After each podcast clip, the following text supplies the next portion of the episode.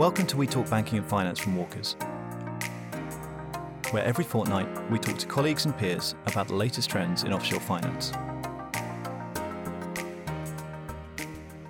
Welcome to the Walkers We Talk Banking and Finance podcast. I'm John LaRossineil, partner in the banking and finance team in Jersey, and I'm joined today by Alice White, an associate in our Jersey office. Hi, John. So, Alice, on today's podcast, we'll be talking to Andrea Harris, a director in the Recovery and Reorganisation Department at Grant Thornton Limited in the Channel Islands, to discuss financing matters, but through the eyes of an insolvency professional. But before we get to that, the last 2 weeks have seen world leaders descend on Glasgow for COP26. And Alice, I know you've been following this closely. So can you tell us a bit about what's been going on, and with a particular eye, I suppose, on the finance aspect? So, yeah, a lot of the discussions and negotiations that have been taking place over the last 2 weeks have very much been centered around finance and the critical importance of finance in achieving those ambitious but absolutely essential goals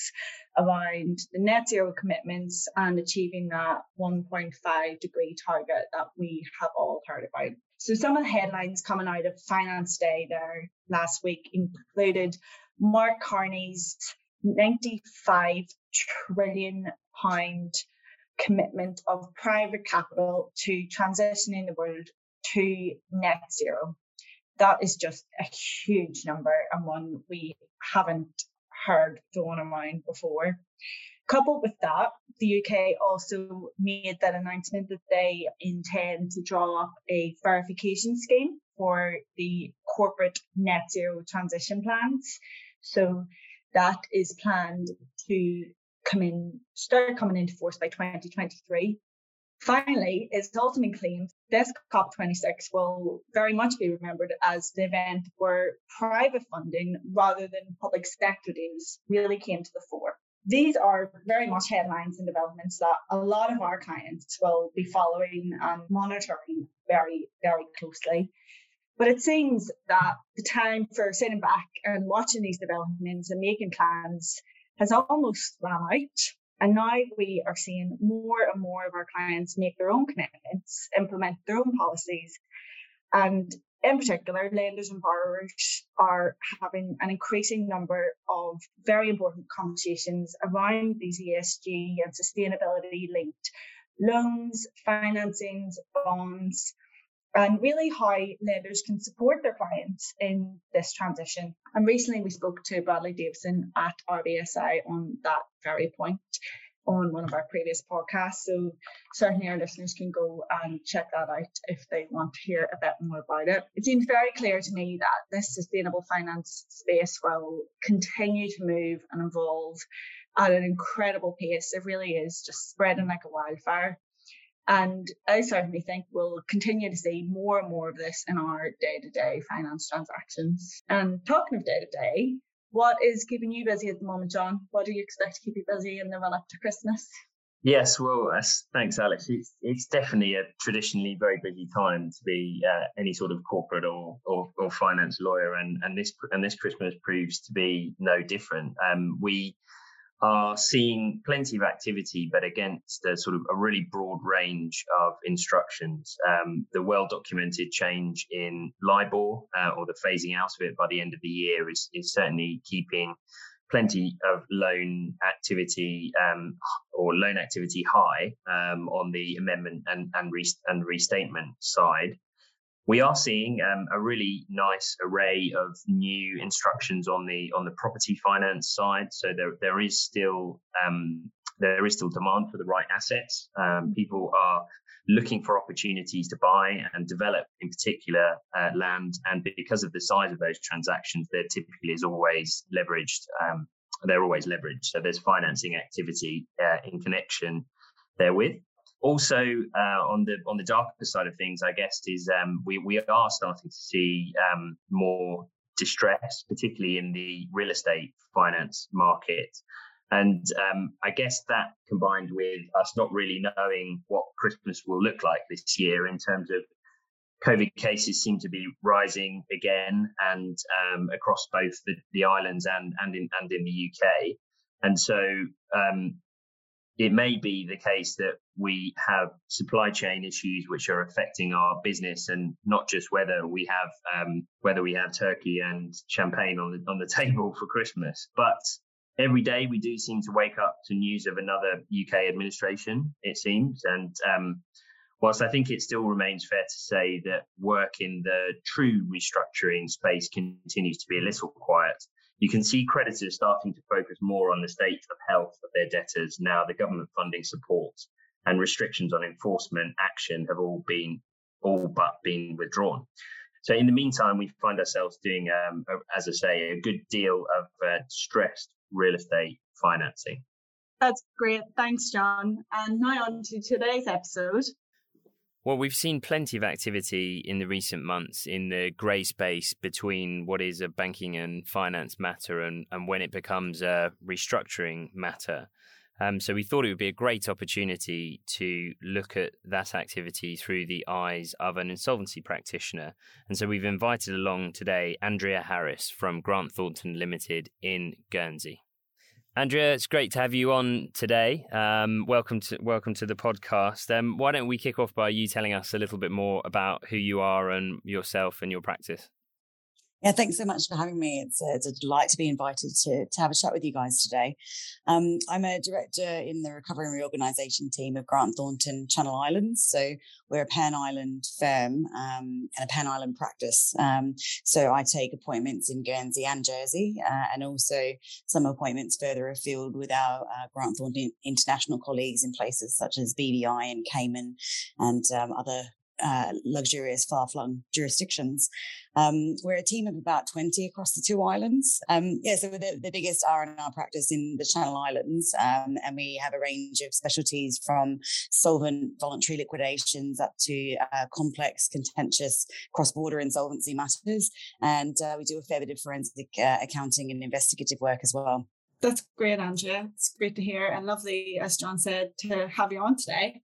So jumping in then a bit into market activity. It was predicted by market participants that the financial and economic consequences of the pandemic would lead to more restrictions and even enforcement action being taken by lenders, but that doesn't really seem to have materialised, at least to the extent that we would have expected. We still largely seem to be seeing lenders supporting borrowers in various ways, particularly from our perspective by extending facility terms, for example. Does that align with what you're seeing in the market, or can you give us a bit of an insight into what you have been seeing? Yeah, sure. I mean, I think 18 months ago, we were all thinking that we'd be extremely busy, extremely quickly. And we're here, like we say, 18 months later with no real sort of peak in the offshore market activity around, in insolvency matters or formal appointments around debt restructuring. And, speaking to many people in the market in the sort of legal advisory space, it seems that a lot of advice is being given to lenders in relation to their options available under their securities, and as you say, potential extensions and that sort of a thing being given.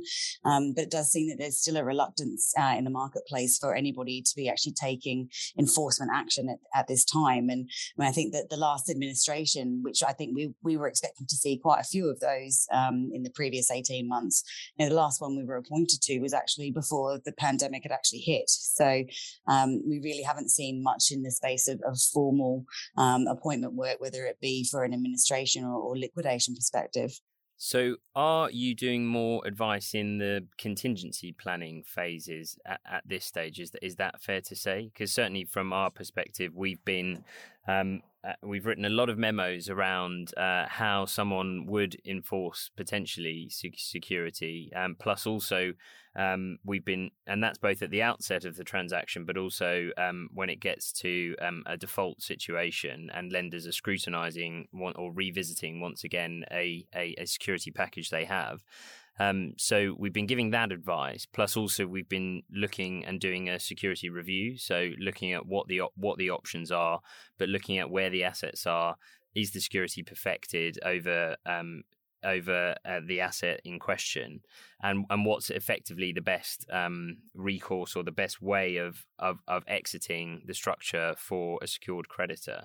So have you been doing lots of, has there been lots of activity around the contingency planning, if not necessarily pushing the button? Yeah, there has been a bit of activity in that space, but I am, like I say, I would have expected to have seen more. And the sort of bulk of the work that we've been doing is probably akin to what we would see in a general, what we have seen over the past few years. And we have, it might just be coincidental, but it seems that there are some funds that are heading towards the end of their life. And, the administrators are looking to give investors, the opportunity to either cash out and move on with their money, or roll over into a similarly structured fund where they can continue sort of a longer term investment objective. We've also seen, just the usual of people who are, doing a bit of restructuring of groups and, realizing that there are offshore companies that are now no longer of any benefit to these structures, and looking forward to sort of exiting those out of structures. So that's probably some of what we've been seeing. And then also, I guess, in the forensic accounting space, I think whilst COVID may be the reason for some businesses collapsing and maybe some future activity we might see, there is a bit of positive activity around trying to get ahead of the game. We've had some work where we've got a corporate trustee who's aware of some actions that's going on in another jurisdiction that involving some associated entities of a offshore structure. And so they've got us in ahead of time to actually look at sort of doing some cash tracing analysis to get ahead of the game if that entity is brought into this litigation in the other jurisdiction. So interesting, Andrea. And could you tell us a bit about what should secured creditors be doing if they did want to enforce or drive an insolvency process? What sort of actions should they be thinking about? Well, number one, talk to your lawyer. So give Walkers a call. That's probably first and foremost, really. I think having an open dialogue with your clients as well is extremely important. They may be, as I just mentioned, taking proactive steps to look at what options they may have as well. And they may have something that they're considering that could, benefit the secured lender as well, whether it be a refinancing option or potentially restructuring their debt in ways that perhaps the secured lender may not be party to without actually having those open dialogues with each other. Of course, having the lawyers get involved to review the security documentation to make sure that there are adequate rights and remedies available to the secured creditor, in the instance of a default or similar, is extremely important. And, considering whether, pushing a button on an enforcement action will actually result in a desired outcome, or whether maybe a softer approach with even potentially getting someone like Grant Thornton involved as a sort of an overseer and an independent party for a restructuring may also be of a benefit. Thank you. And so I think one thing we're increasingly seeing, and I'm sure for an organisation like Grant Thornton Limited as well, it's the same case, but it's work across jurisdictions, and whenever we're doing planning around potential enforcement or restructuring, be they consensual, solvent or insolvent, it never seems to be done in isolation. I guess probably for the benefit of those listening to this call, what would be really helpful is just to give a bit of an overview of actually what are the processes that are involved in the Channel Islands, and because I think one of the limiting factors, and sometimes it does come as a surprise to those who enter into these secured transactions, is actually how what is the nature of the processes and the unavailability, for example, of processes that they would be more familiar with in the UK. So I guess two parts really is what is available in the Channel Islands, and also how do you see those interacting with an international process, for example, or one that started in a different forum? Yeah, sure. I think Guernsey as an island and jurisdiction of law is probably most akin to, say, the UK, which I think a lot of people might be listening from. And we do have an administration regime in Guernsey, as well as a compulsory liquidation regime, which are both overseen by the courts. So we don't have a voluntary administration regime like a lot of other jurisdictions do, but we do have a remedy whereby application could be made to the court for an administration, which is going to see a better outcome than going straight into a compulsory liquidation. And we've seen that recently. One of the jobs that we've had is an administration, which was partial completion of a building project in London with some commercial and residential property.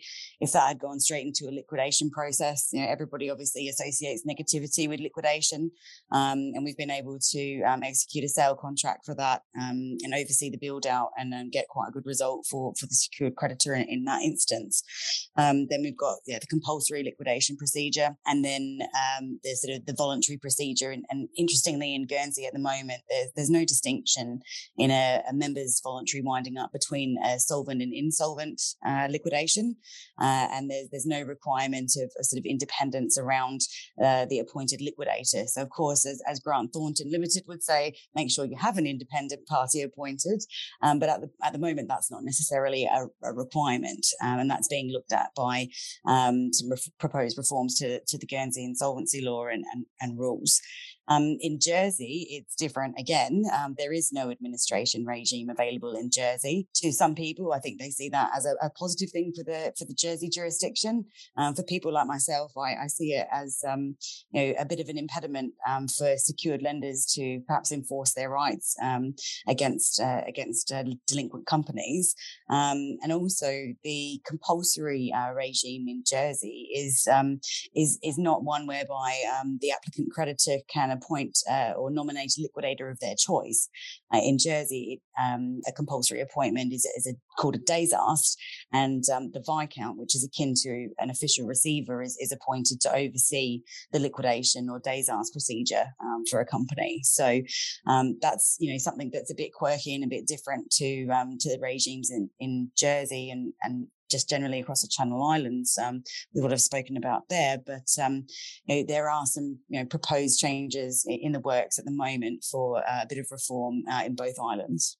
That's great. Thank you, Andrea. You did touch on that there, the insolvency reforms that are planned for both islands. And keeping on that theme then, one thing we like to ask all our guests is, looking into your crystal ball, if we were to ask you on again in, say, 12 months' time, which we very much hope we'll be able to do, what do you think we'll be talking about in this space then? Like I said, I think 18 months ago, we thought we'd be in a flurry of activity, which we haven't necessarily seen offshore. I think it could be, potentially another 6 to 12 months before we see the real fallout and impact that COVID may have had. And let's not forget as well, this little thing called Brexit and whether that has actually had any impact on what we are seeing and what we may see, and whether some of that impact has actually been masked or overshadowed by what's been happening with COVID. So, the law reforms in Guernsey and Jersey. So what we're looking at in Guernsey is some proposed changes to the law, which has actually been all approved by the states and is just waiting to be enacted. And that is more just sort of bringing the Guernsey law into a bit more of the 21st century around some procedural aspects for notification, creditors meetings, proof of debt procedures and those sorts of things, which I think most of us are already doing in practice, but codifies it and gives a bit more clarity to stakeholders. In Jersey, there's recently been a consultation on some proposed changes to the law over there to allow for creditors to apply and nominate their own liquidators for a court-appointed liquidator. So some of the proposed changes we're going to see in Jersey as well that have been out for consultation is around registration of insolvency practitioners and a residency requirement for at least one appointee to be resident in Jersey. And then also what we talked about, maybe some changes around the procedure for desast moving to something more akin to what we have in Guernsey and other Commonwealth jurisdictions for the applicant creditors to nominate their own liquidators. And that would help probably give some more time to the Viscount in Jersey for the various other roles that she undertakes over there. Thank you, Andrea. That's great. Some really insightful information there. Really appreciate it. Hopefully we do speak to you again soon. Yeah, no, that would be great. Thanks so much, guys.